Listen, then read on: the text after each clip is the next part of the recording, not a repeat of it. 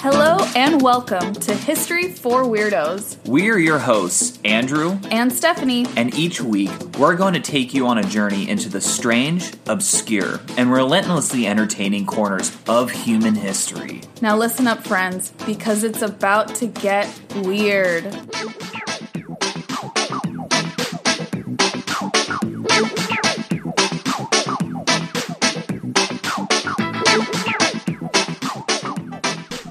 What's going on, weirdos? Welcome back to the History for Weirdos podcast, episode number 43. Yay, we're back. We're back, baby. We're always excited to be here. We are. We really are always excited to be here. And I believe Yes. it is your turn to tell us a riveting tale because I do not have anything prepared. So I really do hope it's you. Yes, I have a really interesting, dare I say, almost kind of spooky episode for us today. Spooky. It felt spooky to me researching it. Oh, wow. I, I Um, think we're a few months early on the spooky season. Yeah, it's not spooky season yet, but I think everyone's going to really be intrigued with this tale. So, without further ado, for today's episode, I will be diving into one of the US's most infamous unsolved murder mysteries. Oh, snap. It's the case of Lizzie Borden, who was charged with murdering her father and stepmother. Oh, okay. So, the Borden murders and then subsequent trial mm-hmm. received widespread publicity throughout the US at the time. These events have since been depicted in numerous films, theater, literary works, and even folk rhymes. For example, Oh, you. Yeah. Okay, I know where this is going. Yes. Some of you may be familiar with this case just from the very haunting children's, I think it's a jump rope rhyme that they would sing. And it goes, I won't sing it because. Do it. Sing it. No! Please sing it. Do it. Okay, okay. I'm so sorry, everyone. It goes, Lizzie Borden took an axe and gave her mother 40 whacks. When she'd seen what she had done, she gave her father 41. Ugh. Oh my Very- god. That's so creepy. Mm-hmm. Why are your kids so weird? Imagine like just a little group of schoolyard children singing that in unison. Okay, that's scarier than anything like Wes Craven could put out or anything like that. And like it just happened organically. no, little kids can be so creepy. they really can. They really can. Jeez. So, while public opinion and pop culture seem to be convinced that Lizzie Borden committed these brutal murders, there's actually much more to this story than meets the eye. Oh, like the Transformers. Sorry, you said more than meets the eye, and I literally. Is that the Transformer slogan? Yeah, I think he says like Optimus Prime says at the very end of the first Transformers movie. Wow, when I was researching this episode, I really didn't think we'd be talking about Optimus Prime at all. Well, you know, you're welcome. And Andrew, I would like for you to tell me at the end what you think About Optimus Prime. about Optimus Prime and whether or not he would think Lizzie Borden committed these murders. Okay? Okay, fair. So let's go into her backstory. Oh my god, this part's actually really funny. Hold on. it's like just this one tidbit. Her middle name Her middle name, okay. is your name. Andrew. Yes. So her name is Lizzie Andrew Borden. Yes. So her middle name is Andrew. her middle name's Andrew. That's a terrible middle name for a girl. I know. Like why? Why can't they do Andrea? There's literally Yeah. a woman's ver- or a female version of my name. Yeah. Why did they do Andrew. Andrew? So Oh my god. poor poor woman, right? Yeah, it's like boy named Sue. Yes. So Lizzie Andrew Borden was born on July 19th in 1860 in Fall River, Massachusetts, to Sarah Anthony Borden. Like what? Her mom also had a dude's middle name. Yeah, what? And her dad was Andrew Jackson Borden, not Andrew Jackson. Andrew Jackson Borden. Borden. Yeah. Um, Yeah, Andrew so- Jackson was long dead by this point. Yeah. But so yeah, she's her middle name comes from her dad's first name, which again I do think Andrea, Andrea, whatever would have been better suited, but whatever. Um, so her father struggled financially as a young man, even though it seems like from what I could find, his family was well connected, like pretty wealthy. I don't know if he didn't inherit anything or or what was going on there, but he he struggled a lot and became a self-made man. Um, he built his wealth in the originally in the manufacture of caskets. For like dead people? Yeah, the dead people ones. Okay. and then became a successful property developer, a director of several textile mills, and he owned commercial real estate. Oh wow. And when he died, his estate was valued at $300,000, which is about 9 million today. Okay. So pretty solid. Yeah, pretty solid, especially self-made and and Yeah. living in a, a small town in Massachusetts, right? Right. Um, and I think this time period would fall under America's Gilded Age, yes. more or less. Which Yeah. I just started watching the show, Everyone: The Gilded Age. I'm sure you were all dying to know that. So far, I like it. Not as much as Downton Abbey, but I like it. Fair. So back to the story. Despite his wealth, Andrew was known for being cheap and not well liked by like anyone. no one liked Andrew. No one Sorry, ever likes Andrew. the Andrews. And uh, for example, an example of his cheapness would be that the Borden home lacked indoor plumbing, even though it was really common for wealthy or even like well to do families to have at this point. He just didn't want to spend the money to do it. And then around the time of the murders, Lizzie is about 32, um, who, and she still lived at home. And she really wanted for them to reside on what was called the hill, which was where the other wealthy people lived, including their relatives, their other wealthy relatives. And her father could definitely afford to move, um, but he didn't want to. And really, you know, it's just very uh, a sign of what was problematic at this time was their neighborhood was considered undesirable because that's where a lot of immigrants were settling. And at this point, and in this community, it was specifically different types of Catholic immigrants. So Oh, wow. Irish immigrants, Spanish immigrants, Portuguese immigrants. It's like your family. Yeah, like my whole family. Yeah. But we weren't even here yet. We just got here. So who knows where we were. Um, so that's why Lizzie didn't want to live there. She didn't want to live with the immigrants. Oh she wanted to go live on the hill with all the fancy people. Oh, quad. So Borden, Lizzie Borden, and her older sister Emma Lenora Borden had a relatively religious upbringing, and they attended the Central Congregational Church. And as a young woman, woman Lizzie was very involved in church activities, and she was like the local Sunday school teacher. Um, Lizzie's mom, her biological mom, died in 1863. I couldn't, I didn't find cause of death. I'm assuming just sickness. Yeah. Um, and then three years later, her dad remarried a woman named Abby Durfee Gray.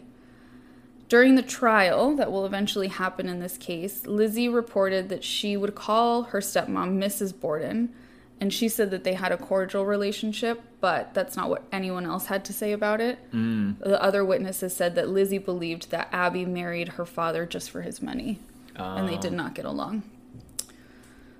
Um, and then later, uh, during this trial as well, I'm going to kind of jump around in time a little just to contextualize the backstory, even. Um, during the time of these murders, they did have a live in maid. Her name was Bridget Sullivan, whom they called Maggie. Um, she was 25 years old and she was an immigrant from Ireland. And she testified that Lizzie and her sister Emma never even ate with their parents. She was one of the key witnesses saying that the situation was very tense in the home, which we will see the. Although my next note says tension had been growing within the Borden home for m- the months before the murders, um, especially because Andrew Borden was, again, like I said, cheap. Like that's what he was known for.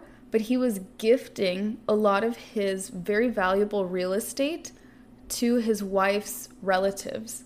That's so strange. He was just giving it to them, and his daughters were not happy with that. And they didn't understand. And it was just causing a lot of tension and talking about finances and like, why are you giving away these houses? And we're still living in this house with like no plumbing and Wait, his current wife's family or his late wife's his family? current wife's family. Oh, okay. Yeah, not surprising. Yeah. Um, and then even the night before the murders, it's interesting that you meant his, mentioned his late wife. His late wife's brother John Morse, um, came to visit, and he came to discuss business with Andrew. And some, you know, of the accounts say that whatever was happening, whatever the conversation was, again was about property transfer situations, mm-hmm. and they, he he probably made tensions worse. This is nowhere to be found. I'm kind of like just surmising maybe Lizzie and her sister like wrote to their uncle and mm-hmm. were like, "Hey, our dad keeps giving away stuff to his new wife's family. Like, can you come talk to him?" So he he came to visit and tried to talk some sense into him, and it got really really tense. It's also important to, to note that for several days before these murders took place, the entire household was violently ill. Um, Whoa. apparently, like family friends were like, "Oh, they probably ate something bad." Specifically, uh, they were attributing it to a bad case of mutton, which is, I think, a Scottish dish. Yeah. Um, but Abby, the new wife, she insisted prior to her death. She was telling her her friends in the community, like, "No, I think we were poisoned. It felt like we were poisoned." And she thought at the time, though, that it was someone who didn't like her husband Andrew because he was just so poorly liked in the community. just for it, it doesn't sound like he did like anything terrible. He was just cranky and mean and so cheap. he's just really cheap and people hated him for that or maybe he was a miser. I think he he kind of gives me like Scrooge vibes. Like I think he was rude to people. Um, He's like you're poor. Yes. Money. yeah, I'm pretty sure that's, That's exactly, exactly- what he said. Okay. So now we're gonna get into the murders themselves. Ooh, here we go, baby. Here we go. Way too excited. Gotta tone it down, babe. I know. Because, yeah, like, I mean, since is- this happened in the 19th century, like, is it no longer tragic? I think it still is, but I mean, I was not kind of as joking. oh, but not as like tragic. I guess is something more modern. I don't know, but Yeah. it's a sad situation. It's still sad. Yeah, I mean, it happened. Yeah, it happened. Um, that's a fact, you guys. You can quote us on that. It happened. it happened. Quote. So quote. the murders took place on August 4th, 1892. And everyone just kept noting that it was like an unusually hot day. It's Massachusetts, it's the summer, but I guess it was really hot that day. Yeah, so Lizzie at this point would be like 32 years old. Yes. Okay. Mm-hmm. So, like I said, Lizzie's uncle had visited the night before, and uh, John Morse, he spent the night at the Borden home. The next morning, they had breakfast, and Andrew Borden, Abby Borden, his new wife, or not new, but like his second wife, Lizzie, and John, and the maid Maggie were all present and had breakfast together. Lizzie's sister was out of town visiting friends or something, and she was about 15 miles away Okay. in another town. Um, so John Morse, he reports he left the house. Also, hold on, let me interject here. Everyone gives really precise timestamps during this whole case for where they were, and I'm like, how do you know that? I don't even know what time it is right now. I know. I was like, I'm. I was literally telling one of my friends, I'm like, oh yeah, Stephanie's terrible with time. Like, That's so nice to hear. Thank you. like timetables, like you're terrible with them. I have no sense of time. yeah. I also have ADHD and dyscalculia. I don't know if those. I think those two things do. I know ADHD really affects your perception of time. Mm-hmm. Um, so I was just like shocked. Like everyone's like down to the minute. Yeah. I was right here. For your life, like on the life of you, you couldn't remember. Like no, right any of that now. I'm not looking at a clock. It could be four. It could be five. It could be six. I don't know what time it is. It's about five thirty. There we go. You're kind of close.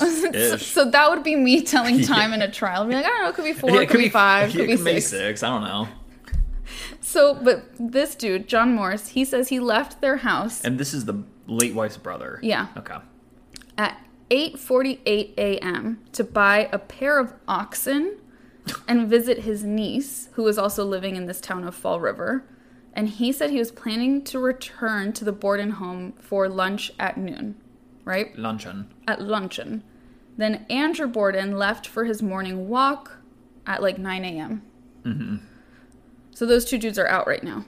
Okay. So, right now in the house, just to put into context, it is Lizzie Borden, Maggie the maid, and Abby Borden, Lizzie's stepmom. So, once John left, it would have typically been Lizzie's chore to go like straighten up his guest room for him Mm-hmm. so that when he came back, like it's all nice and tidy. Yeah.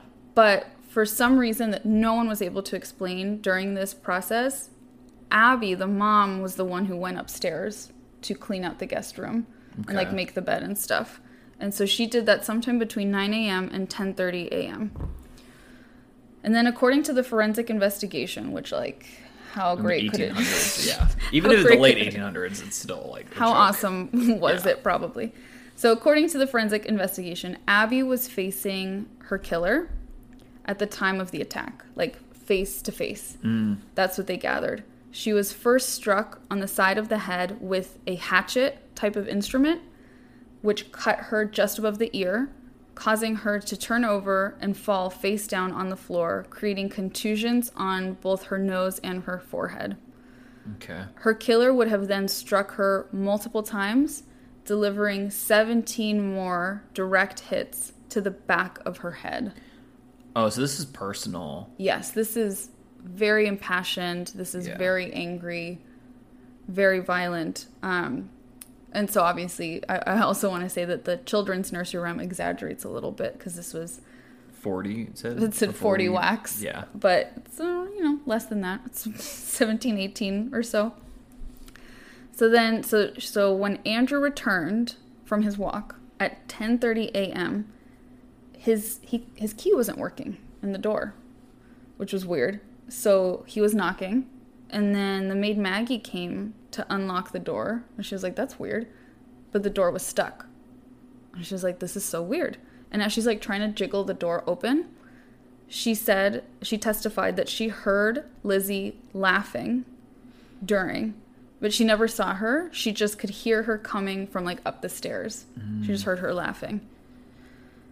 So this is considered significant in the investigation as Abby was already dead by this time. Mm-hmm. And her body would have been visible to anyone on the home's second floor because she was found on the landing of the second floor. Oh. And Lizzie said, Well, I wasn't upstairs, so I didn't see her. Um, Lizzie stated that after her dad was let in, that they, you know, they unjammed the door, let him in, and that she helped him, helped Andrew remove his boots and put on his slippers so he could take a nap on the sofa, which is what he typically did after his morning walk. What a life of leisure. I know, seriously. But this detail was contradicted by the crime scene photos, and you can you can look these up. They're um, obviously really poor quality, but you you understand what's happening in the scene. Um, which and they do show Andrew is wearing his boots. He's not wearing slippers, like Lizzie said. Interesting. Weird. So Lizzie then told the maid Maggie, she was like, "Hey, there's this like great department store sale. Um, if you want to go, like while my dad naps, you can totally take a break right now. I'll cover for you." And she was like, "You know, I'm still not feeling well. She was still feeling sick from um, the sickness that they had all had. She's like, I'm just gonna go take a nap myself, if you don't mind." So Lizzie went into her, or not Lizzie, Maggie went into her room. Which was on the ground floor. I don't know where it was. Um, I don't know. Could Must- have been yeah. on a shed, even. I don't know. she just went to go lay down somewhere, right? Maggie um, would testify that she was resting at about 11 a.m. and she heard Lizzie call from downstairs. It says that was in my notes actually. She and I over and over again it said she heard her from downstairs, so she must have been upstairs. But that would But- contradict Like the whole landing thing. the whole she was on the landing she would have seen her right. thing It's so confusing. very confusing unless i don't know sometimes in those old-timey homes now that i'm thinking about it they have like servant stairs Right. Oh, that's true. like in that old house i used to live in Yes. Yeah, By they USC? do. Yeah, and that was built probably slightly after this. So. yeah so maybe she went up the servant stairs Mm-hmm. oh maybe that's it because Yeah. they didn't seem to suspect Like they didn't think that uh, was weird. maggie at all no they didn't think that was weird she said she heard her call at 11 a.m and she said quote maggie come quick father's dead someone came and killed him Mm. And then Lizzie wouldn't let Maggie come look at the body. She was like, no, no, stay back, go get the doctor. The doctor wasn't home, who lived across the street. He was the family physician. And Maggie was like, I can get the Irish doctor who's like down the street. And she's like, no, he's not good enough. We need the the Protestant waspy doctor. so they went and got him. Um, and he came, and Andrew was slumped on the couch in the downstairs sitting room, and he was struck 10 or 11 times again with a hatchet like weapon. Um, his wounds were still bleeding, even when the doctor arrived, which suggests the attack was very recent. The doctor's name was Dr. Bowen. Again, he was the family physician, um, and of course, he pronounced both victims dead, which I was like, yeah, Yeah. their faces are hatcheted in. Um, detectives estimated that Andrew's death would have occurred at approximately 11 a.m. so like right after he like But that's like the exact time that Maggie says uh, Lizzie called her to come downstairs. So I think that's weird. yeah. Like it would that would have meant like the murder happened like maybe a minute or two before. Interesting. Very Okay. interesting. So, what people in town knew, of course, this spread really quickly. Two brutal murders, and this is what everyone in town knew, was that the assassin got the victims in their home. It was broad daylight, right? It's 11 a.m. They lived on a busy street full of working class people coming in and out, doing their stuff.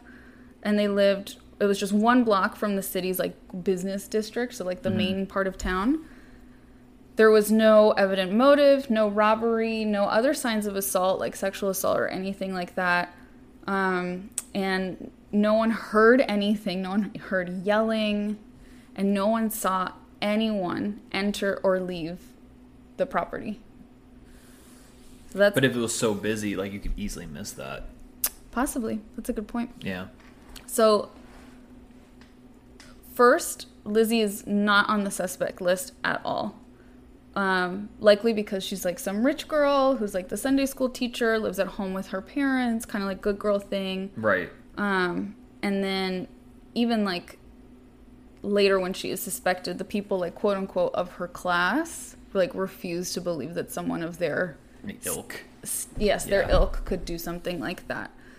Um, it's also important to note, like I mentioned, the community had been changing a lot. There was a lot of Catholic countryed immigrants coming in, and the police force was representative of that. There were a lot more Irish born police officers. And in some of the articles that I read, specifically in the one that I read by the Smithsonian, they really emphasized that the police officers did a really bad job of questioning Lizzie at first and inspecting her. They didn't take note of like her room or if she had any markings of blood on her or anything like that.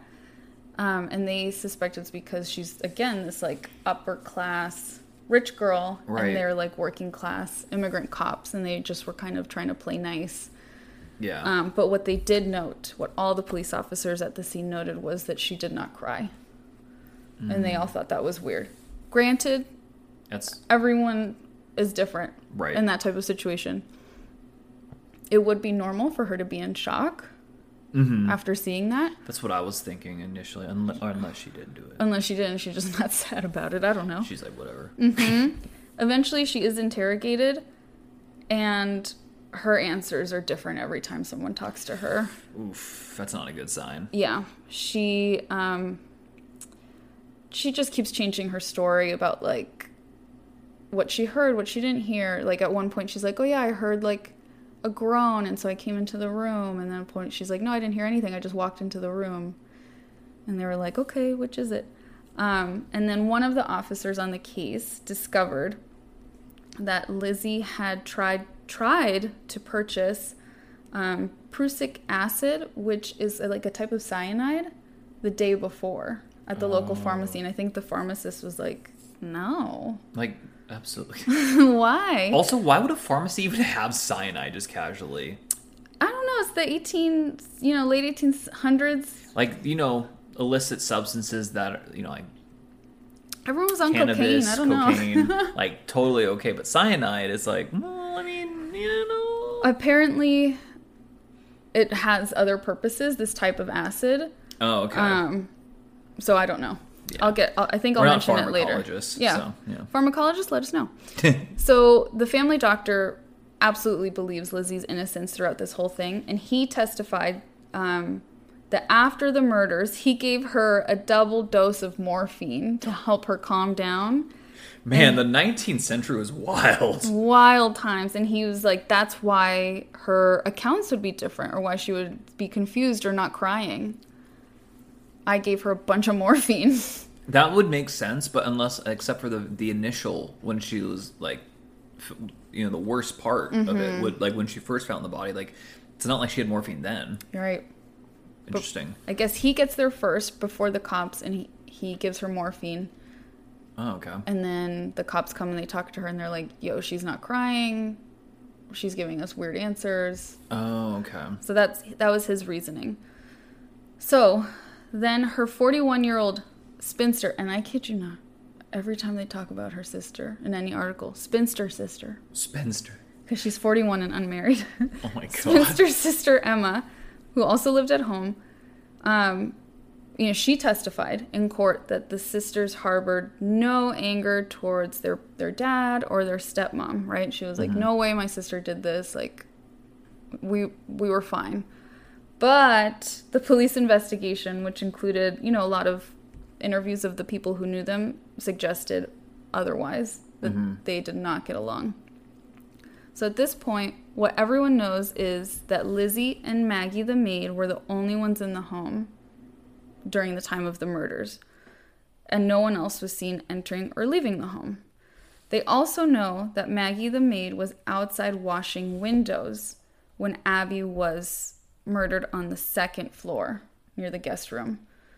So Abby's washing windows, and Abby was upset because she wasn't feeling well, right? Mm-hmm. She was like, and it was really hot, and she's like, Lizzie, I don't feel well. I'm still like nauseous and stuff. I don't want to go outside and wash the windows. And she was like, Well, you have to do that anyway. So that's weird, right? Right.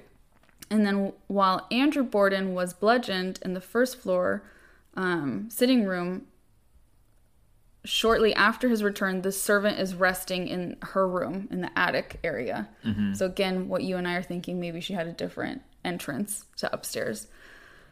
So, she was complete. So, this is what we know about Lizzie is that Maggie is completely unable to account for her movements because she's either mm-hmm. washing windows, she talks to Lizzie for a minute about that like department store sale, and then she mm-hmm. goes and lays down. So she she's like, I don't know where she was during this time. Right. Um so the the judge, the district attorney, and the police marshal determined, in quote, Lizzie was probably guilty. That's they the legal system in this town really was like, oh wow, like it's obviously her. Like no one else could have done this. Um, so then Lizzie was arrested on August 11th, one week after the murders, which is nuts to me. It's plenty of time to like Like hide evidence or right. Exactly. or for if it was someone else for them to get away. It's so much time. Um, the judge sent Lizzie to county jail, and she actually remains there for the next nine months. Oh, I don't know why. I couldn't figure out why she was there for so long. I think trials sometimes just take forever, Yeah, and they They they, probably- didn't release her on bail. I'm guessing. I'm She guessing was not. remanded. Yeah, if she was accused of something so brutal. Yeah. So and if she had means and like she could leave. that's true. Lots of connections and stuff. Yeah. Lizzie's arrest resulted in a national scandal, of course. Um, of course. Well, some being certain that she was guilty, and others really defended her innocence. This is an interesting point. An example of people who defended her were women's groups who rallied to Lizzie's side, especially the Women's Christian Temperance Union of Suffragettes, who protested that she could not have a fair trial because she would not have a jury of her peers because women, as non voters, did not have the right to serve on juries.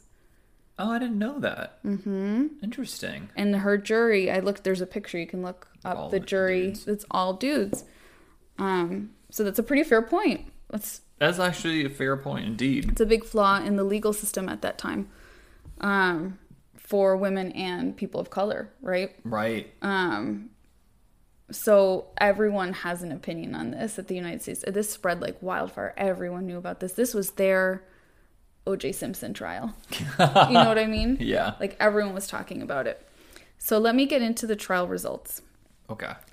So it's obvious here that there's a lot of evidence against Lizzie, but it's really circumstantial. Yeah, I was gonna say all this is circumstantial. Like, was there a murder weapon? They never found a murder weapon. They found axes and hatchets in the home, but none of them looked like they'd been used for murder. Right. And the her lawyers like very adeptly argued like sh- when would she have time to like clean all that That's and true. like stash it? yeah. Like she'd be covered in blood, and she wasn't. okay. Oh, that's see, that's huge. Like, Mm-hmm. she wasn't covered in blood. Like, that's really weird. But then, and I didn't even write this down because I was really confused because I'm like, but no one noted that she was covered in blood. She must have had some blood on her, even if she like went to go touch Like, her, help. Yeah. pick up her dad or something, right? So maybe there was blood on her and they didn't notice it as strange because I think the day she's arrested, they find her like ripping up a dress in the kitchen. And she was like, "Oh yeah, I got it dirty and I was just going to rip it up and burn it." Okay, that's super suspect. like what? Who does that? yeah. Um, but the most damning piece of evidence against her is that she's in the house during both murders, and there's no one else that they can Right. put this on. No one else has motive. So if she's in the house, how would she also not hear or see anything? Right. Unless the guy. Oh no, it was like a full blown like hat like Yes. like hack job. yes. I feel like So- you would have heard something. You'd hear something. So to that, Lizzie testifies that she wasn't in the house. She was in the barn. Oh my god! So her story is just changing Yes. constantly. Okay, this So is it's not changed again. for her. She's in the barn. She says 20 minutes or possibly half an hour. And some local dude, actually, his name's Hyman Lubinsky, in case you were wondering, he actually testified that he did see her leaving the barn at 11.03 a.m. He was going by and he's like, oh yeah, I saw her walking out of the barn into the main house at 11.03. Weird. Okay. And then at 11:10 is now what they're thinking the timeline is. Mm-hmm. That's when Lizzie would have called the maid downstairs and said, you know, my dad's been murdered, ordered her not to enter the room and sent her to get the doctor. So, weird tidbit from the trial during this whole process as they're trying to figure out like what's going on here. Both of the victims' heads had been removed during the autopsy, and they actually allowed for the skulls to be admitted as evidence during the trial and presented to the jury. This was on June 5th, 1893. And upon seeing the skulls brought into the courtroom, Lizzie Borden faints immediately. Um, so that could be very genuine. How horrifying to see that.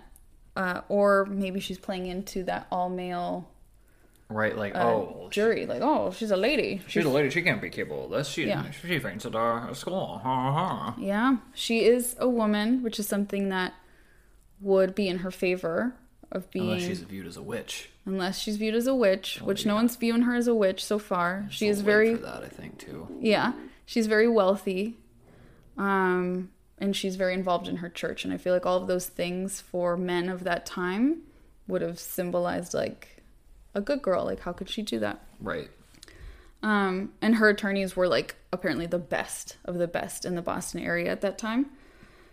So they stressed that the prosecution offered no murder weapon or bloody clothes. So they really didn't have a case. Um, but the evidence that was excluded from this case is that Borden had sought to purchase the cyanide. She says that it was for cleaning a sealskin cloak. Ew. Oh man. Um, I mean, she should just be guilty for that alone. I know. So that evidence was excluded. The judge said that it was not relevant, which is I think is really interesting. It's very interesting indeed. Mm-hmm. So the jury was set to deliberate on June 20th, 1893, and after an hour and a half of deliberation, the jury acquitted her of the murders.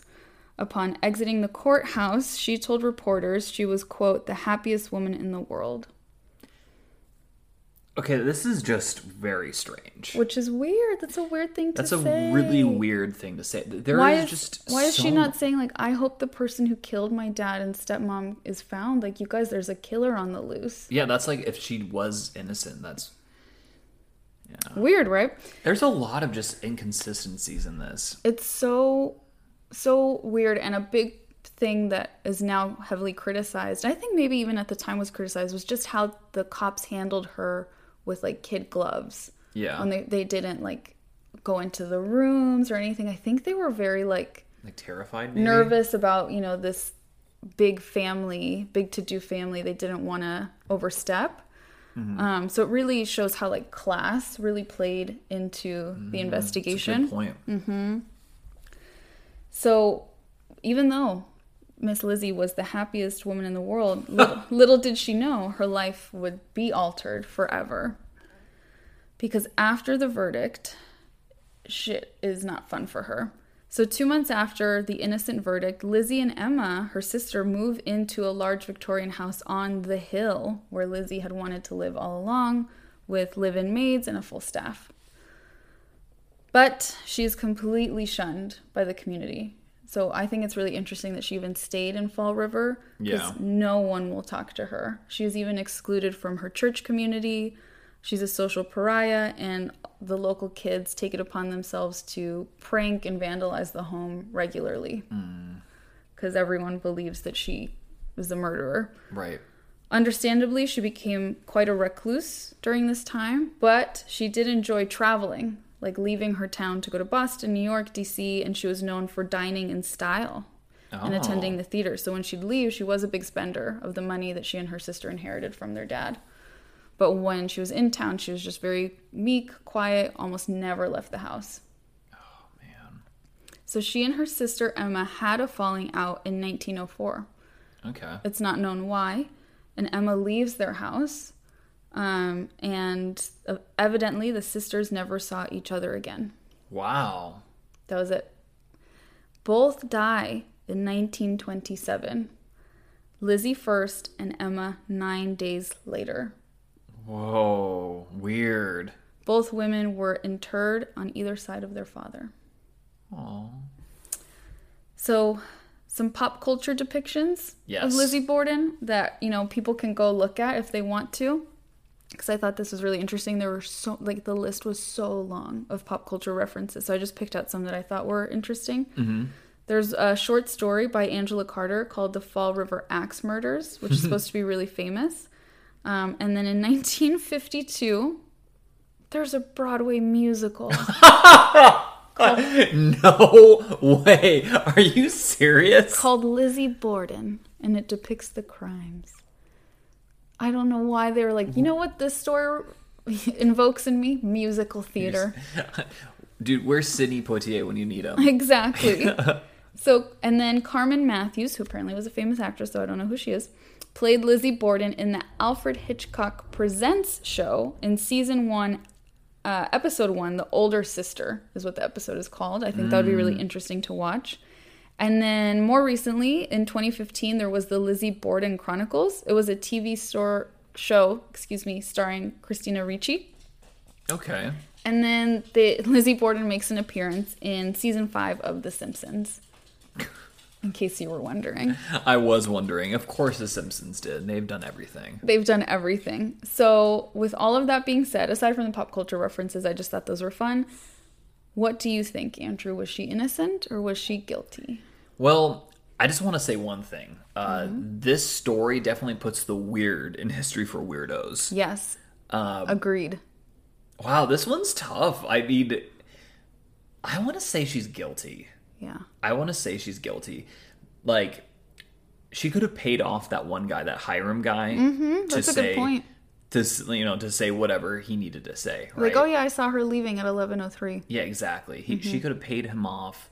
Like the dress thing, ripping up the dress. Mm-hmm. You know, that those are pretty damning. But it, again, though, it is circumstantial. And so I do think that the verdict, you know, the jury, given everything that they've been given, I think they made the right call, even though, Because it's not without a shadow of a doubt. right. Mm-hmm. And there is major shadow of a doubt. Like, that's what my gut says. But at the same time, if I was on that jury, I would not find her guilty just simply because I'm like the prosecution you guys did a shit job. That's a good I mean, and to be fair though to the prosecution, it's the the police did not do their Yeah, they diligence. didn't do a good job, and I just don't. I'm sure they had really poor procedurals. right. at this time and obviously very limited understanding of forensics let alone forensic psychology she should have been you know now she'd be evaluated mm-hmm. psychologically and all those things super weird. But you know what? I just find so nuts is i i heavily reference three uh, sources which i'll just mention now. It was an article about her in britannica the smithsonian and then wikipedia. But i looked at like random different other things too and I just never ever saw, and I could be wrong, but I didn't see any account of Lizzie wanting to find the actual killer, Right, that's pretty. Also, which I thought was so weird. it's kind of like, She was just like, okay, I'm going to move into my big house now.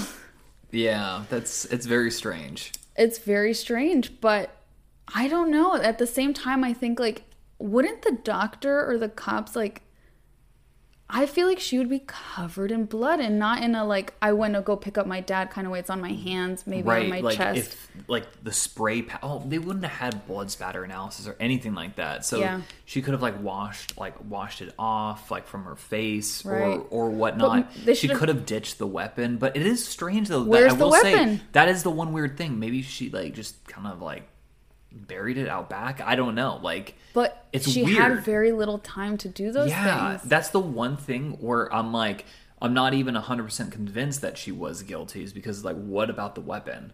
Like do you like do you think she could have washed it off or something and then like put it with the other axes? Uh-huh. Like you know, and then because they didn't have like like you know UV lights or anything back then, so you know you couldn't do that now. Right. That's a really good point. But It, it's str- it's strange. It's weird. also, what a strange time of day to choose to kill them. 11 a.m. I think if she did do it, I think she just had a break. Yeah. Just a straight up like psychological break and then just went to town on them. That's a common theory is that her dad maybe was abusive or dad and stepmom were abusive, even though no one really reported that. But at the same time, at that time, their idea of abuse would have been different than ours. And yeah, they could have been emotionally abusive. Yeah, and that's not something that they would have even talked about or shared with other people. Mm-hmm. So some people think like maybe she was really severely abused and one of them said something and they snapped. There's this really random theory and I don't know where the evidence for this comes from, but someone It's gonna be good, isn't it? yeah, someone wrote, I think in an article, book, story, something like that, that they believed that um, Lizzie and Maggie were upstairs. They they were cleaning the guest room, and Okay. then they were kissing or something like in a tryst. Oh, And Abby, the mom, the stepmom, sees and reacts really poorly. And Lizzie's like, Maggie, like, go outside and clean the windows or something. Mm-hmm. And then kills her. and then goes and kills her dad. But I feel like that's so far fetched. that's so far fetched. Because then why kill the dad? Why kill the dad? And how would the maid not. I don't think she would testify if they were in a romantic relationship, but she could have said like I heard arguing. I don't know. I feel like the maid the maid seemed confused. Yeah, Genuinely like, I don't know you guys. Like she was being really weird that day, but I didn't see her. yeah. That seemed to be her testimony. Oh, There's- and then the laughing. There's The, the, laughing. That Right, was- why would she say that? Yeah, That the door was stuck and she was laughing. that the door being stuck is also kind of weird too. Mm-hmm. Um, then some people think, you know, maybe if she was abused, maybe she was in what we call like a fugue state, so a disassociated state, and maybe she did commit the crimes and didn't even fully remember everything. Um, so maybe she didn't even know she killed them, type of thing. There's all of these wild stories, but there's nothing like, and there's no other suspect.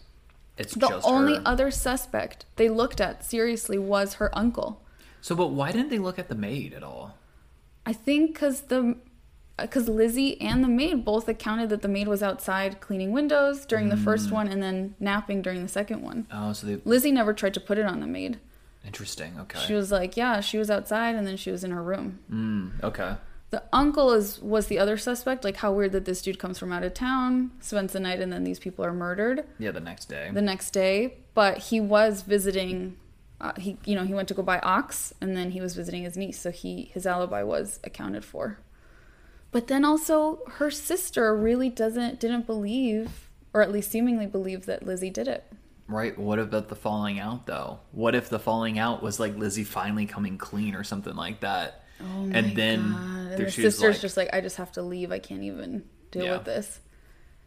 Tell us, weirdos. What do you all think? Yeah, I'm curious. Let us know, like either by Instagram or email, what you guys think. I'm very curious. We would love to hear your theories, or if you know some information that maybe I didn't have or I didn't share, if there's any uh, details that you all have found or heard that give us more insight into the case, Yes. please share. Please share indeed. Well, I think that's it. That's it for me. okay.